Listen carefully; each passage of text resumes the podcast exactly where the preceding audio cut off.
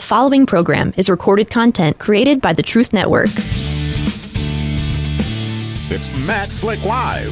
Matt is the founder and president of the Christian Apologetics Research Ministry, found online at carm.org. When you have questions about Bible doctrines, turn to Matt Slick Live for answers. Taking your calls and responding to your questions at 877 207 2276. Here's Matt Slick. Hey everyone, welcome to the show. It's me, Matt Slick, and you're listening to Matt Slick Live. Today is uh, November 9th, 2022 for the podcasters. And guess what? Uh, we've had this debate set. It's going to happen tonight.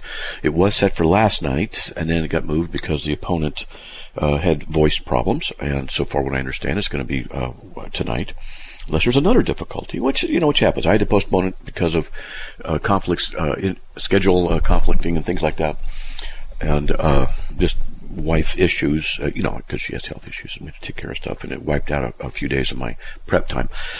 We moved that back, and then uh, moved it back one more day. And so tonight is there, and I thought I did put it on the Carm calendar, which I will do probably during a break. And you can go to the uh, forward slash calendar. And uh, it'll be there a little bit uh, for the link, which will happen in two hours. Uh, the debate's in two hours.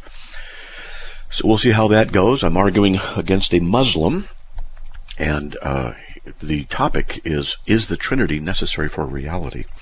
It should be interesting, and um, yeah, I like talking stuff like that, you know, about the doctrine of the Trinity and how true God is and, and things, and uh, we'll see how it goes.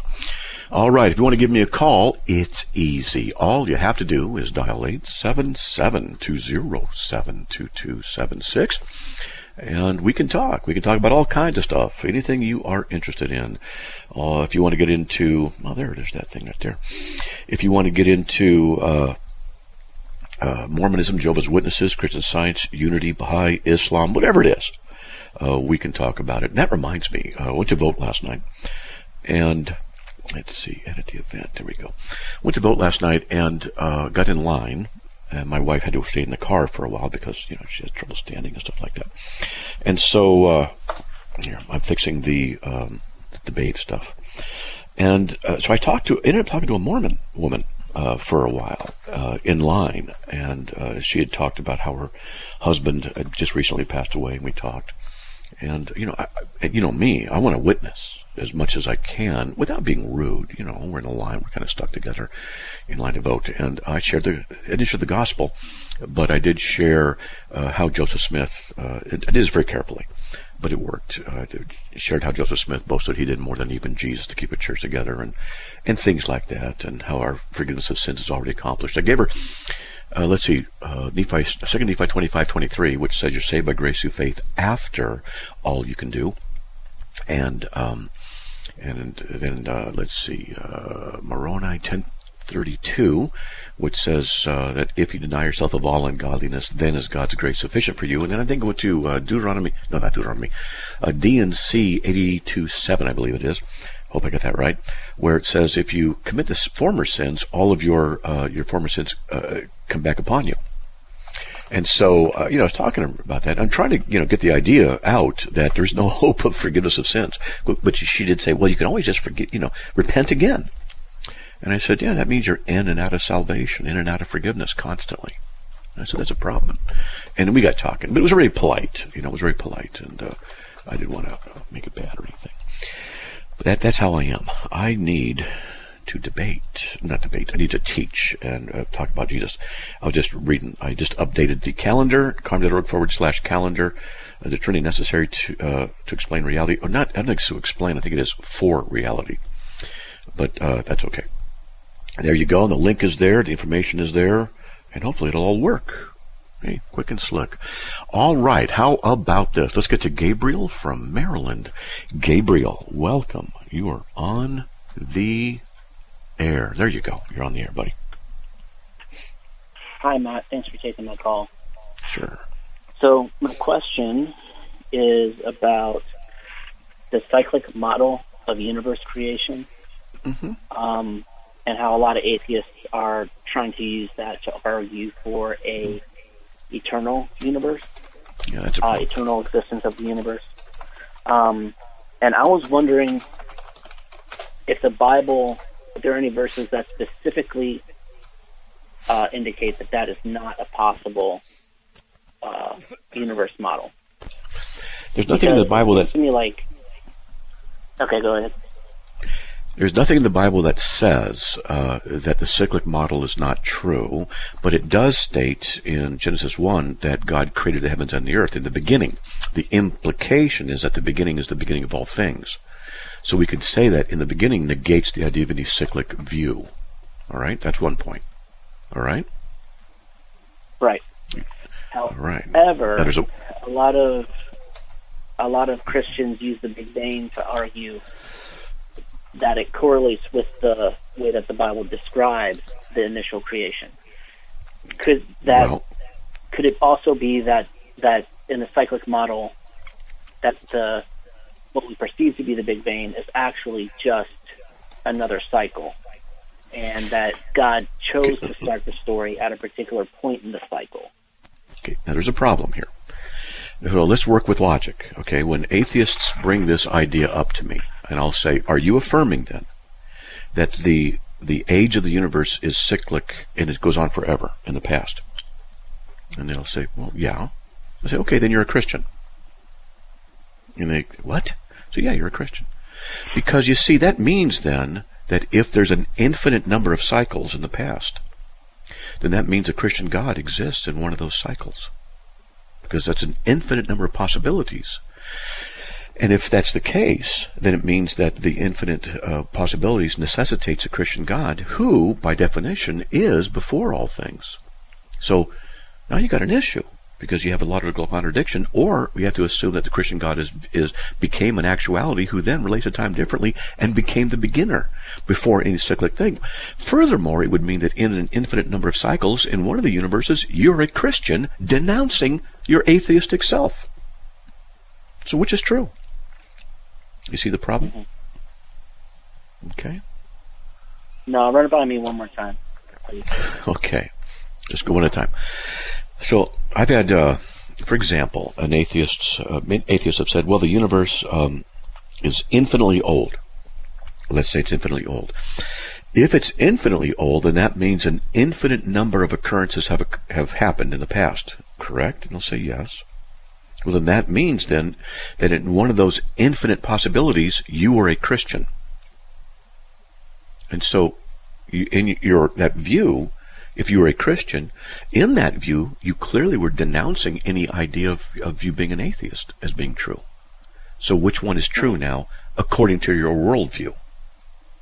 Now we have a contradiction, and that's an impossibility to have truth. So it, it means then that the idea of the universe being infinitely old doesn't work. Just off that issue. There's other issues too, entropy and things like that. Uh, other atheists have said, So- well, so- there's.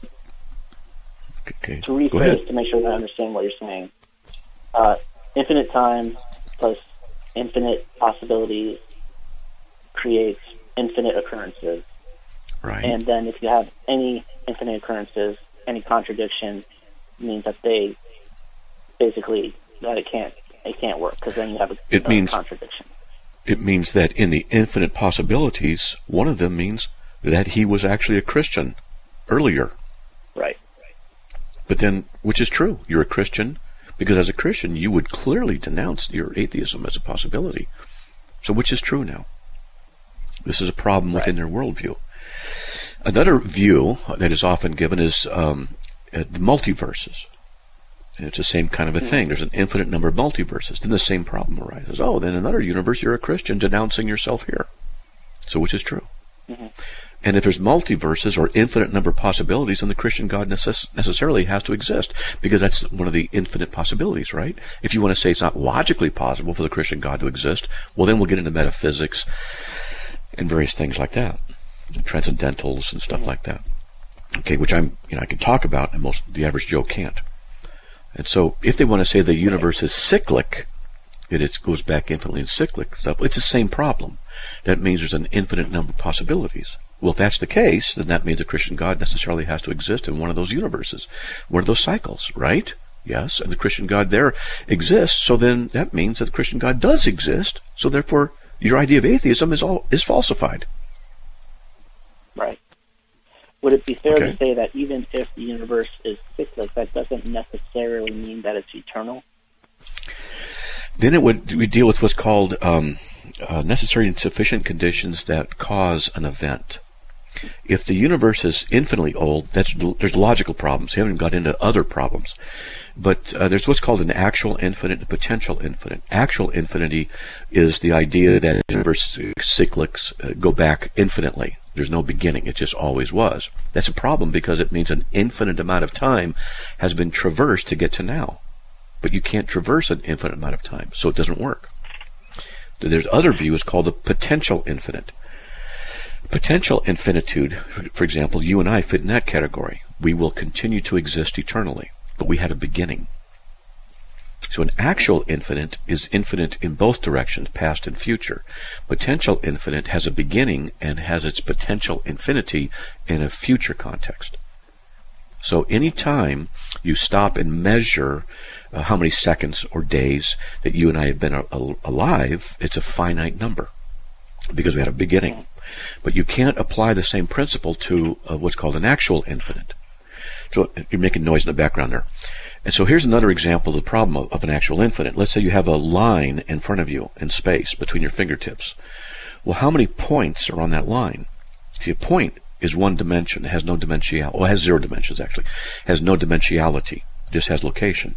Then you can have an infinite number of points on a line. If you take half of that line, it also has an infinite number of points.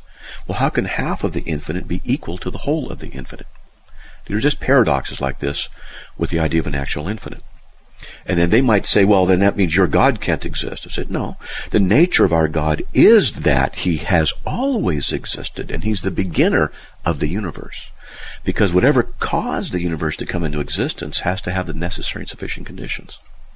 He has to have the ability and cognition and other things that get into it. And that's a whole other argument. It was called the Kalam cosmological, as I, I use. It- it- this is all Yeah, stuff that that yeah, this is stuff that you know I talk about with just a few people when they understand the, these kinds of conversations. And I could teach on it in a seminar, but I would have to do it with PowerPoint slides and just point by point go through it. People get it when I do it slowly and you know with, with slides and stuff like that. Not a big deal.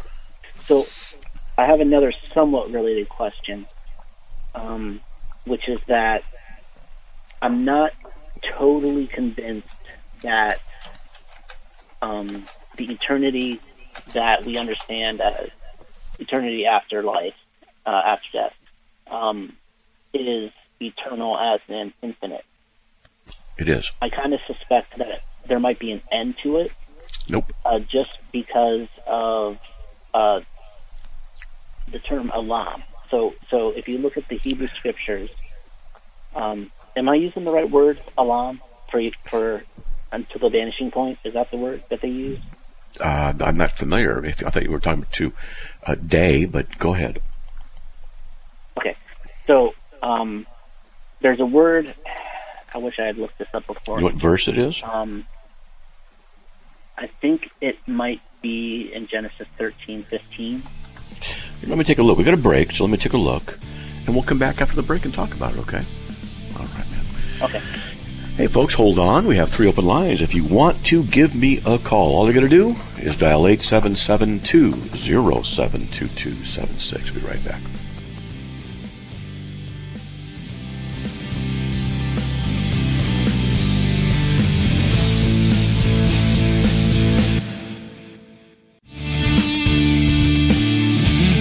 It's Matt Slick Live, taking your calls at 877-207-2276. Here's Matt Slick. Okay, everybody, welcome back to the show. Let's get on the air here with uh, Gabriel. You still there? Yep, I'm still here. All right, so I found the verse that you're talking about, and um, and so uh, Genesis thirteen fifteen for all the land which you see, I will give it to you and to your descendants forever. And so that's the word olam, okay. And so what you're saying here is, well, the word forever there doesn't mean forever, right? Yeah, that's some idea. some uh, some translations have it, have it as vanishing point, Okay. and when I looked up um, the concept of infinity, it wasn't really discussed or mathematically discussed until like 300 BC, and I think that Genesis was written before that. Um, Okay. so I'm not entirely certain if the concept of eternity, as we understand it, existed during that time when that text was written. Does that make sense? Yes, but you can't say that it's, it is the case. You can just say it's a possibility. Okay. And so, uh, and so for example, here we have in, uh, okay, let me give you a principle.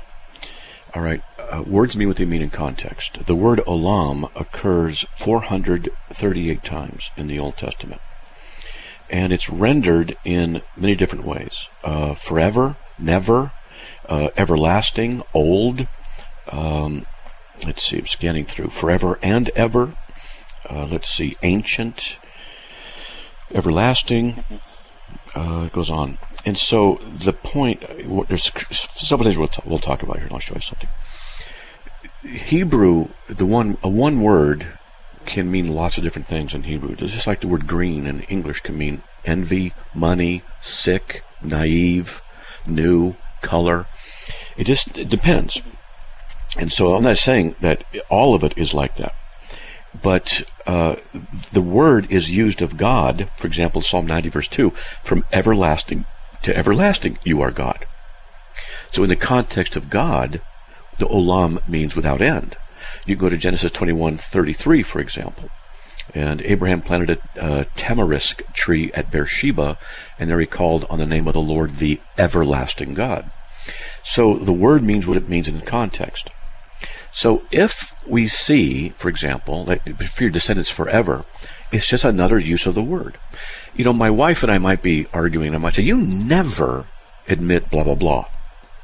Well, technically, it's not true, but we often use exaggeration to convey a point. and so that's what's going on here for your land forever and ever. So you got to be careful then when you take the concept and say, "Well, now that means then that people don't live forever." because you have to you, get, you have to find a way that you can demonstrate that that is the case, and there are problems with that. Okay, so look at this, and this is Revelation twenty ten, and the devil who deceived them was thrown into the lake of fire. Now that's the devil's an angel, not a person, not a human being. I mean, uh, with fire and brimstone, where the beast and the false prophet are also. The false prophet is an individual, a human being and they will be tormented day and night forever and ever. And that's uh, that there. It's uh, ionos ton ionion in Greek, or ionas ton ionon, and it means into the age of the ages. So what some people will do, they'll say, well, the phrase aionios ton ionion is the age of the ages, and an age is limited. So therefore, it's a limited time. And what they're doing is committing an exegetical fallacy. They're saying, well, the phrase is comprised of parts. I'm going to look at the part and represent the part to the whole. That's called the fallacy of composition in logic and exegesis. So the engine is blue, therefore the entire car is blue. Well, that's not true. That's called the fallacy of composition. So here, what we're saying is that the age of the aged, age means a temporary thing. So age of ages means it's it's not forever. Now we, that's called the fallacy of composition. The phrase "ever and ever" is used of God, and there again we see it means without end. So I'm just showing you different things. So here it talks about at least one human individual in Revelation 20:10 who will exist eternally, uh, forever and ever, in torment. Okay. Yeah. All right. Well, isn't that since it's doubling up on it in both uh, Hebrew and Greek, when they want to emphasize something, saying that it's more so, like if it's it's not just a long period of time, it's such a long period of time that it is eternal, then you would double up on the word alam alam, or Well, it's idiomatic. ages. It's idiomatic. Cultures have different idioms, and that an idiom is just an expression. You know, I beat him till he's black and blue. You know, other cultures don't use that expression, and so what is the expression meant in the culture? Okay, forever and ever you are, are the Lord. Truly, truly, truly, I say to you. We don't say that. We don't talk like that. I don't say to you, truly, truly, truly, I'm telling you this. but they did that in the Jewish context. So this is what's going on. All right. And so, for example, because you went straight to the idea of humans not being living forever. So the phrase, uh, you know, aeonios ton aeonion, forever and ever. I've done a, a, a, huge study on it. And I have, if you were to go there, word study on forever and ever as it occurs in the New Testament. I did it in 2018. And I've written over 180 articles dealing with annihilationism, which talks about the people not being eternal but I show how the phrase forever and ever uh, means that, uh, well, in the context of God, for example, Revelation 15:7, uh, they will receive the wrath of God, who lives forever and ever, and Christ will reign forever and ever. Revelation 11:15. And not saying that, and yet, and then you got to be careful of this. It's called illegitimate totality transfer. Well, the word, for example, forever ever means without end. So therefore, it means that everywhere I look, just like the word olam, olam, olam means in one place it means uh, you know for a limited time, but then we can transfer the meaning to Psalm 90 verse 2 from everlasting everlasting you are God, from a limited time to a limited time you are God. Well, that doesn't work, and vice versa. We can't say from Psalm 90 verse 2 that. Uh, that it means because God's forever. That the word forever means without end. When we apply it to, uh, we said Genesis thirteen fifteen. It's limited, obviously, to that place and that time. So we got to be careful, and that's called illegitimate totality transfer, because a word has a scope of meaning in different contexts, and it's called a semantic domain, a range of meanings in a different context. And so uh, you got to be careful not to transfer the meaning of a word or phrase in one context to another. You just have to be careful. That's all. Okay? Got it. So Thank you very much. Okay. And look at this. And the smoke of their torment goes up forever and ever. Revelation 14:11. They have no rest day and night those who worship the beast. Those are people. Mm-hmm. Okay, whoever receives his mark, the smoke of their torment goes up forever and ever. Now, some people say, "Well, the smoke is what goes up. They're not in torment forever and ever." It's like, ay, ay, ay, you know. So the smoke of their torment, uh, torment ascends forever, but they're not being tormented in fire. So how does that happen? You, you, people get into all kind of ridiculous things. But there's another example. Okay. All right, man. Okay, got it. Okay, buddy. God bless. All right. Hey, there's a uh, there's a break. If you want to give me a call, four open lines, 877-207-2276. We'll be right back.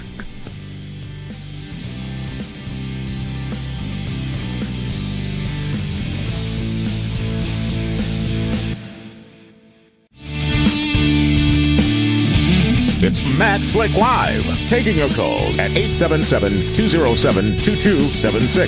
Here's Matt Slick. Hey, welcome back, everybody.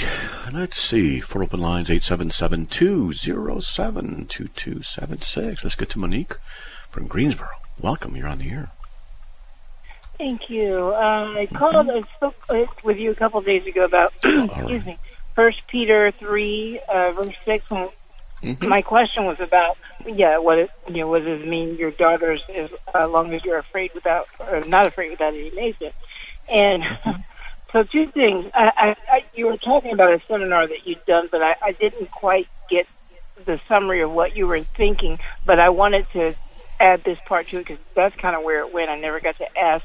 Um, in First Kings, I think it's First Kings, uh, first chapter, I think 17 when it talks about uh, Queen Vashti. This is what came up in my thoughts. Uh, Queen Vashti, when the king wanted her to, you know, parade herself in front of the the men, they were having the feast, and she refused to do it. And then I think in 17 it talks about if the women hear about this, then the men, the husbands will become despised in their sight. So I, I bring that out because again, I was wanting to know what your thoughts were the only thing that I ever thought it might meant, uh, mean, um, just based on what I have read the scripture is, but you know, you, you, you start to, the woman might worry that, I don't know, for lack of a better term, she's solidifying her position as not as good or, or unimportant or not valuable. Well, and so, go ahead let's take a look at that because it's not in Kings, it's in Esther. Okay, Queen Vashti. I mean, not Vashti Esther, was. King. Not, not, yeah, I don't know what King. Uh, That's all right. King Ahasuerus. Yeah. No big deal.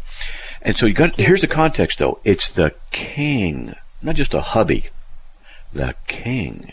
The king was different. The king had rights. The king had power. When, in the culture of the time of that king, you was summoned. It, it happened, and because he he was the seat of authority and power. And Right. so there would be a court around him, uh, enforcers of the law around him, guards around him. So it's a different setting than a woman sitting with her husband at a dinner table. And so when she disobeyed him, it was a direct insult to him and his position as king in that nation. And that's why she got in trouble. And according to Veggie Tales, I learned this from Veggie Tales that uh, she wouldn't make him a sandwich. And so she got kicked out. Well, uh, okay, and, and, I can appreciate that. But what I'm referring to. I love that. Anyway, I, I lost you. I, I lost you. I'm not hearing you. Yeah, Okay. 117. So, for this deed, and, and forgive me if you're talking about. Right, 117. For this deed of the queen shall come unto. Okay, you're, you're still hard. Wait, wait, wait. I can't understand you. I can't understand you. Something happened, and I can't understand anything you're saying now. Okay. Okay. There we I'm go. reading.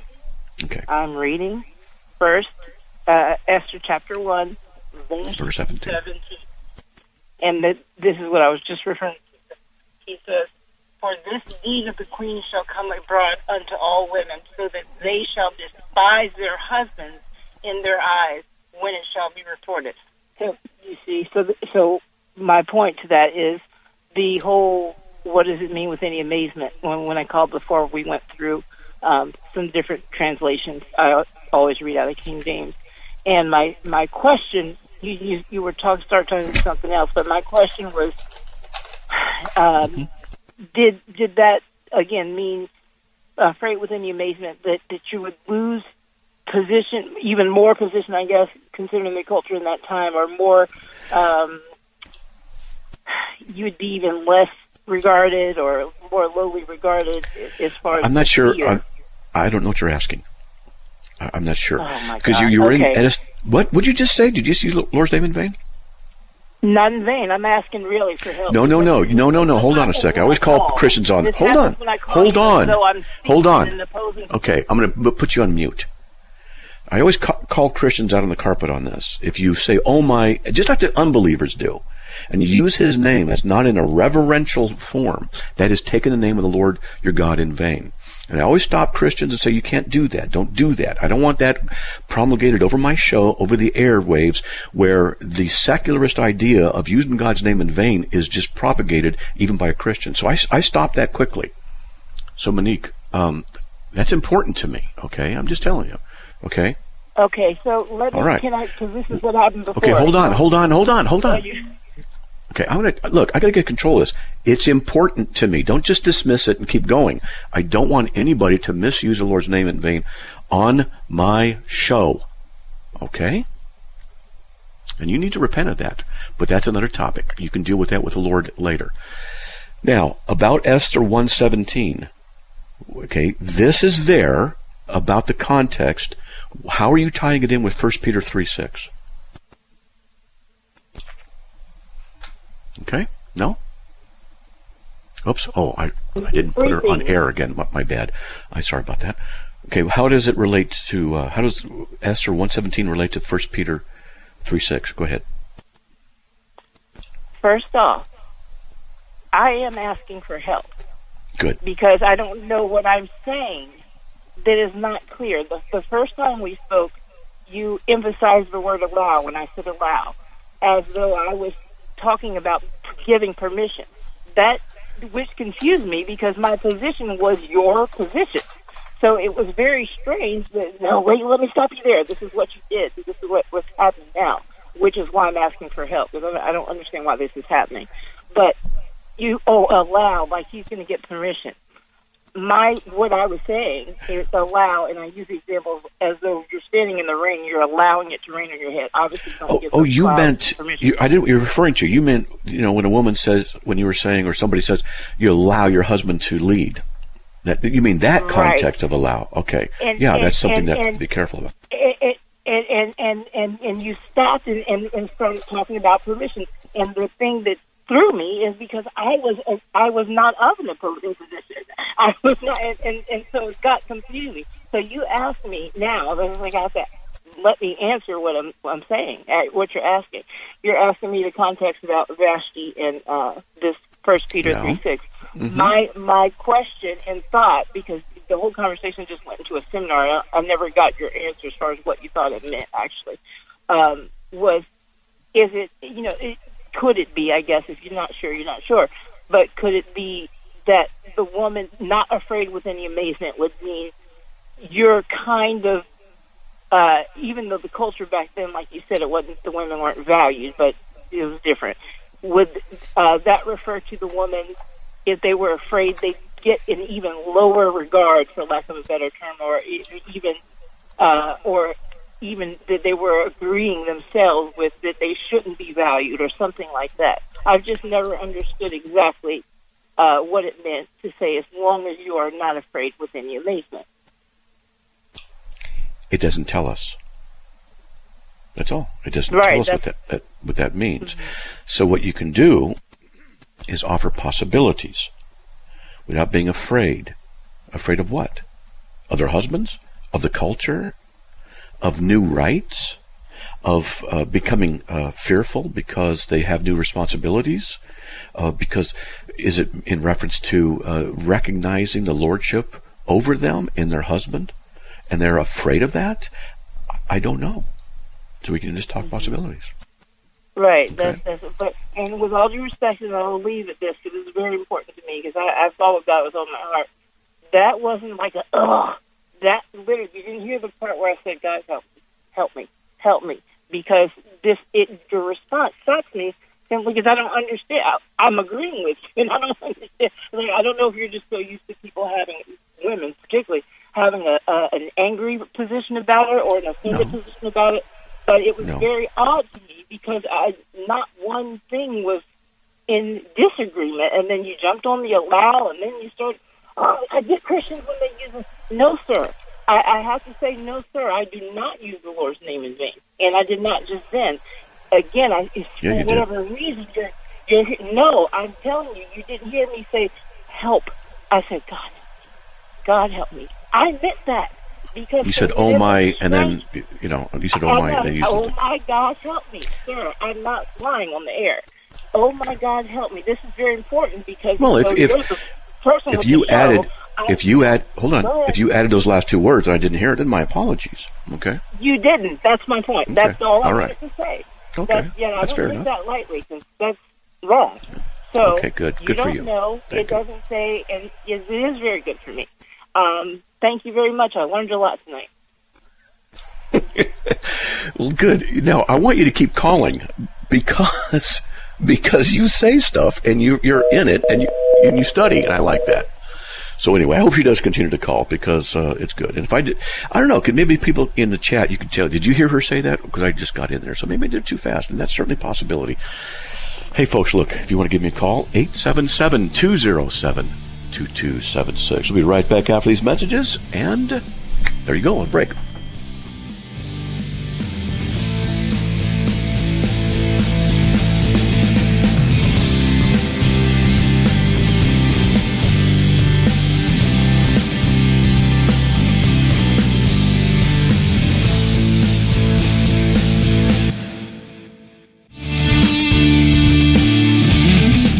Matt Slick Live, taking your calls at 877-207-2276. Here's Matt Slick.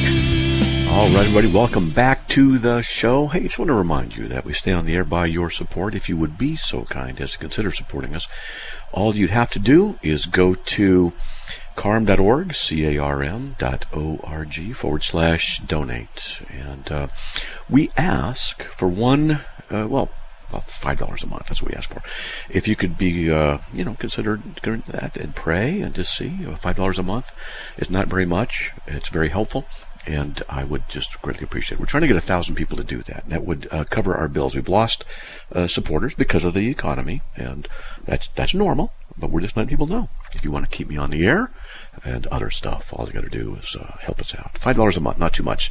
carm.org forward slash donate, and you can uh, do that. Let's get on the air with somebody anonymous from somewhere. Don't know where. You're on the air. Okay. Right. Good evening. I'm I'm not trying to give Ray a hard time because it's obvious she didn't she's not having a good night. But I definitely heard what you heard, and it like it's like oh, it hit me the same way. I'm like okay. Yeah, that's all I let you know, and that, that um, thank you for you know for for your show, and we we enjoy listening to you every every single night. So. Who's you know, the we? All, all the best. oh, I appreciate that. Who's the we? Your family? Because yes. if your family's listening, I like to say hi to their name, you know, give their names or first names. Hey, I'm waving to you, stuff like that. You know, it's a lot of fun. Well, it's know. anonymous. It's instead of John Boy, it's, it's anonymous boy, anonymous girl, and um, like the Waltons. Okay. okay, that's fine. No, that's good. okay. Yeah, that's all that. Yeah, I was like, come on, but she was. It was she was having a, a tough time anyway, and you know, so nothing, nothing bad towards her. Just like it, just like, ooh, I do not like his mm-hmm. name taken like that. No, I don't. No. I, I, I, yeah, I stand against mm. that a, a, lot. But I do oh, yeah. enjoy, you know, on the internet, I enjoyed, I actually liked that she called and I like that she had an opinion and she was going for it. I like that because it's just yeah, good. Yeah. And, and I enjoy that kind of thing. I learn out of it as well, usually. Okay. So all the yeah. best to you. God bless you much, and thank you. You too. God bless. Thanks. Right. Right. Good night. All right. Good night. Okay. Hey, uh, just to let you know, um, let's see. I'll be on a debate in an hour, hour and ten minutes. And if you want to watch it tonight, uh, you can go to carm.org forward slash calendar, and it'll be the Trinity debate. Is the Trinity necessary for realities? What the title is. It says to explain realities. That's, that's incorrect. I'll correct that. And so you can watch that tonight. It should be, I think it'll be interesting, I'm hoping. And let's see what else I was going to say. So, oh, yeah. Wait, no, that wasn't it. Um, we do stay on the air by your support. Please consider supporting us. That's uh, standard because I need to start saying that more often. And that's carm.org forward slash donate. But this thing about the Lord's name in vain, a lot of people do it. And I remember when I worked at a large corporation and as a tech, as tech support, worked at Hewlett Packard, and uh, we would ha- we had a room where only the techs could go into, 40, 50 of us. And there was thousands of people we were supporting, you know, on their computers. And once in that room, because it was secured, locked, we had a pass key to get in. Once we got in there, the the guys I worked with would constantly cuss and use the Lord's name in vain. And so they're unbelievers. And so what I did was I, I, didn't say anything, and I didn't participate in their the bad jokes, and I wouldn't cuss. I didn't I didn't uh, preach at them. I just wanted to be an example, and just you know when they do a bad joke, I would just politely leave. When they would uh, say things that were just ungodly, I would just politely leave in their groups. And after a while, they started noticing, and they said, "What's up with you?" And I started telling them. I said, "Look, I'm a Christian, and been a pastor, and uh, I don't affirm, uh, you know, certain things and, and stuff like that. And that opened the door for conversations. Over the next few months, they would say things like, well, you know, they they do something and say something. Say, oh, excuse me, man, you know, you're here. So, and they they understood my politeness to them without imposing anything on them, and yet they started beha- changing their behavior, which was good. And I told them at one point, I said, the only thing that really bothers me is when you guys use the Lord's name in vain. It says, and I explained who he was. He's a Trinitarian God who is the necessary condition for all of existence, who died on the cross for our sins, etc. And then you use his name like it's a swear word. And I said, and that's offensive to me. But you, I say, you guys have never heard me get on you about it. But I'm just telling you that that's what happens in my own heart. And they appreciated that, and they actually started changing their conversation around me. Now that's in the secular realm. I used to do um, a pulpit supply in Southern California. Pulpit supply means that I'm a guest preacher, and Southern California is 22 million people at the time, and fr- freeway uh, situation. So I could, you know, be traveling one hour one direction, another hour in another direction. And what happened was people started asking me to come preach and fill in uh, different places, uh, different churches. Like one day, one Sunday, I preached in three different churches. And so, you know, that, that'll happen. Uh, wasn't like that all the time. But I was, I'd go to these churches and I'd come back once a month, once every, uh, every six months. Just depends on what their needs were at the time. You know, the pastor's out, the pastor's sick, they're in between pastors, and I'd come in and the word got around. And so I was pretty busy. I often didn't even show up at my own church for, uh, for weeks at a time. I, I enjoyed preaching. Okay, well, anyway, this one church I went to, I started noticing in casual conversations before and after church, this one church, that they were many people were using the Lord's name in vain, and I started noticing that. And what that this is in a church context, and so that is adopting sin and it's adopting the ways of the world.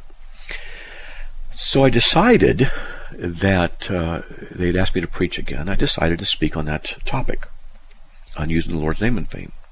And we went to Exodus 20, the Ten Commandments. You know, you should not take the Lord, the name of your Lord your God in vain. And I still remember this. So the singing would occurred, and they were it was great. The music's great. The people were great. Uh, they loved me. You know, I, I loved them. Uh, you know, I've been preaching there for a couple of years, off and on. You know, maybe preached them, I don't know, 10 times total in, in two years. And so the, the worship was over. And it was my turn to, my time to get up and do a sermon.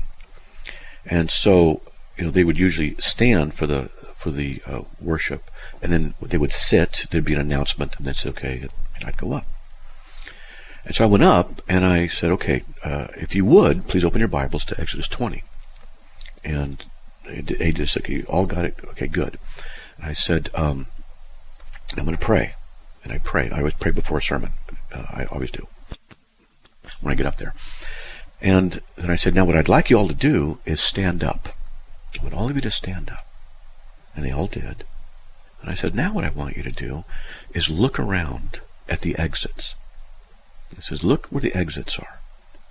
And they did. He says, you got, you got them mapped out. I mean, you, you're here and you've been here so many times, you, you automatically know where they are. But I want you to notice them because the reason I'm saying this is because, and you can you can sit down now. Thank you. And they would sit down. I said the reason I'm saying this is because during this sermon, feel free to leave if you don't like what I'm saying. I won't be offended.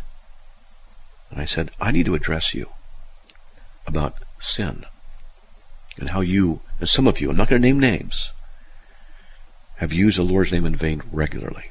And it's not just one or two. I've noticed it here. And I need to address this. Now look at this verse.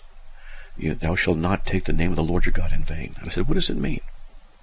And I explained who God was first, in his majesty, in his purity, in the Trinitarian concept, in the necessity of his existence for anything else to exist, in the person of Christ, who became one of us and died for our sins.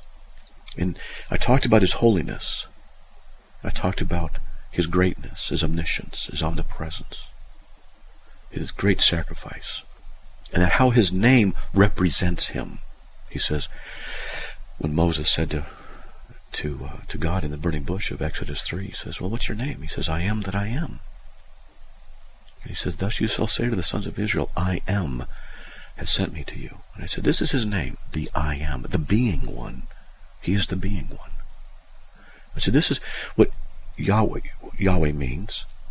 And so to say his name means the titles of God, Lord, um, Yahweh, King, even if you're using it in reference to God, must always be, in all terms, must be used in a reverential, respectful manner.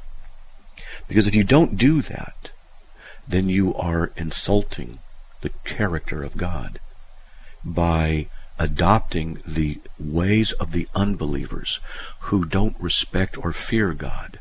They don't love Him, they don't know Him, and are not known by Him. And they take His name, the word God is included in the concept of His name, and they will say, Oh my, and they will say this. Or they'll use uh, Jesus as a swear word. And I say, this is the way of evil. This is the way of disrespect of God. And it's the way that the devil has worked in our society to get more and more people disrespect and dishonor God. And I said, and you have no business participating in the deeds of evil.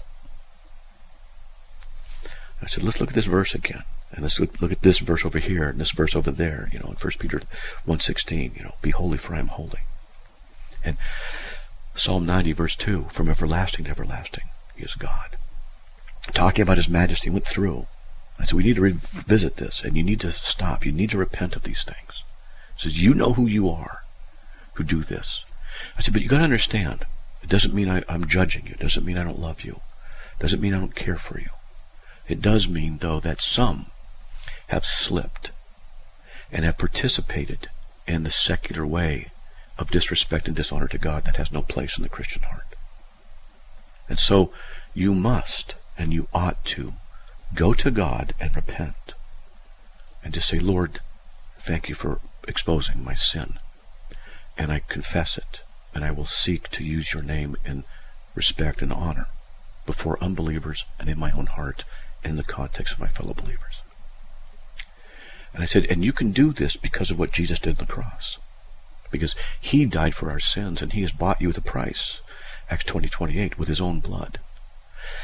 And I says, and you can then go to him, the one who is merciful, the one who is kind, and receive that forgiveness. And of course, you'll be forgiven. And you are forgiven. So trust in him. And this is how I preached to them. And afterwards, many of them came up to me and said, Thank you very much for that sermon. No one left during that sermon, but I wanted to emphasize the severity and necessity of using God's name properly. And if you, this speaks to you as a Christian, well, I hope it does. Then praise God. And just commit to using the name of God, Lord God, Jesus, everything, always in a reverential way, never an exclamation. And if you have been, just confess it before God as sin. And just ask God to strengthen your heart to speak of Him in reverential manners. And then commit to move forward that way. And that's all you got to do.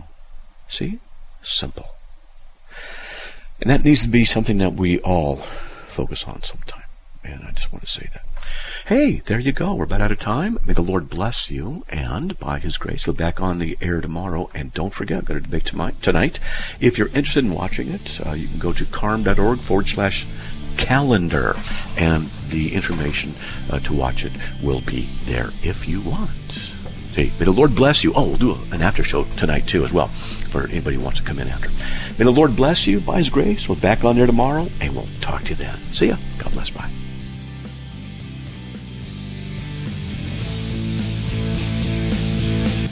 Another program powered by the Truth Network.